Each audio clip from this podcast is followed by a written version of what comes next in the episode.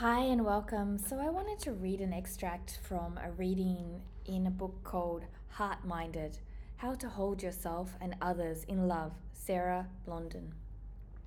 She's actually been a big inspiration into reaching into kindness um, for me. One of the things in this world I find is being a soft heart often comes with a lot of backlash because the softness meets a lot of hardness, and a lot of people still believe that being soft is actually weak, when to remain soft and not go cold, which I can understand why many do, is really where the true strength lies, because that means that you're not lying in fear.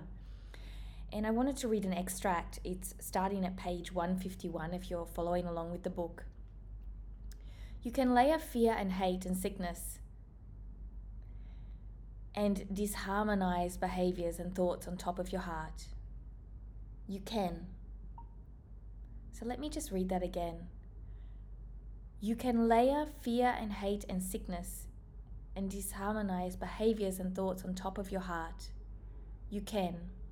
The choice is yours.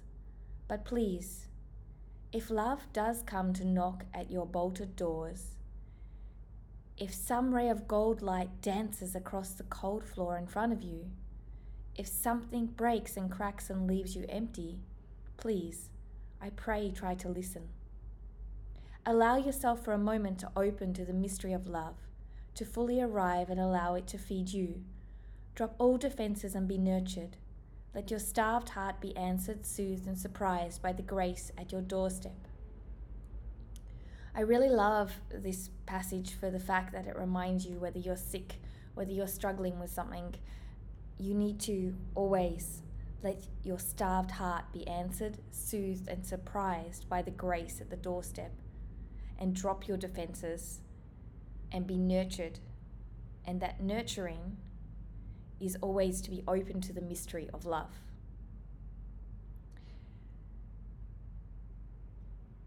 So here now, in this moment, as I read these words, agree to be with yourself, with your life, to sign a new contract with your heart. You are too wise not to choose love. You are too wise to keep thinking that someone else is responsible for this life of yours. Close your eyes, breathing into the moving constellation of your body. Reach through the churn and find yourself unaffected heart and presence. Take both hands and place them over your heart. Say to yourself, I can hear you. I can now feel you. I can now be you. I will now choose you.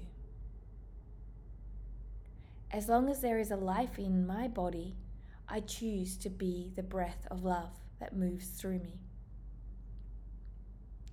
This is your new contract, your new conscious contract. This is the contract whereby you agree that you will actively choose yourself, your heart, your fierce undercurrent of love and liberation. You are choosing love and care for the life in you and in another. This is how we will re-enter harmony in this world, by opening our eyes and allowing our hearts to speak and guide in all the ways it knows to. This is how we become a healthy being, cell of life and light. Nothing is outside of you. Your power begins the moment you choose to become the safe haven where everything in your life is welcome. No wars will be fought within or around you, for you understand that to war is to step out of your power and feed what does not nourish. You are meant to be in love and kindness. Everything else is obscuring your, obscuring of your light. It is safe here on this planet so long as it is safe inside you. Be of true service by holding your heart and becoming its faithful servant. Watch, wait, look, keep your eyes and heart open. The life, your great wondrous life, to slowly burst from the bud into a million tiny blossoms. Now, now, now. You cannot unsee if you have read this far. in life and walked this far in life. This is your journey, and life is forever grateful that you share your journey and your heart that has guided you to this moment here and now.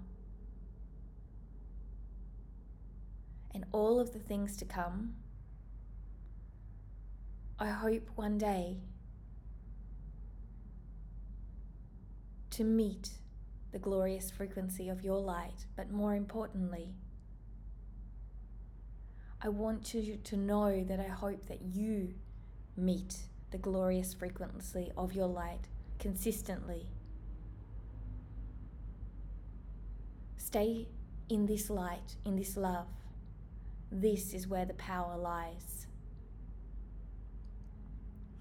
So, so often we think that being strong is the ability to speak our mind, the ability to have a voice, the ability to be vulnerable. But many of us are vulnerable and we are sitting in fear. It needs to be about being vulnerable, but full of love within that vulnerability. To be able to be cracked wide open, but allow acceptance and nourishment as you're tender and raw. It's about remembering to be heart and love focused, moment to moment. And that is how we find healing, creativity, and awaken beyond our wildest dreams. But that is also how we as humans can change the world. It's so often these small things.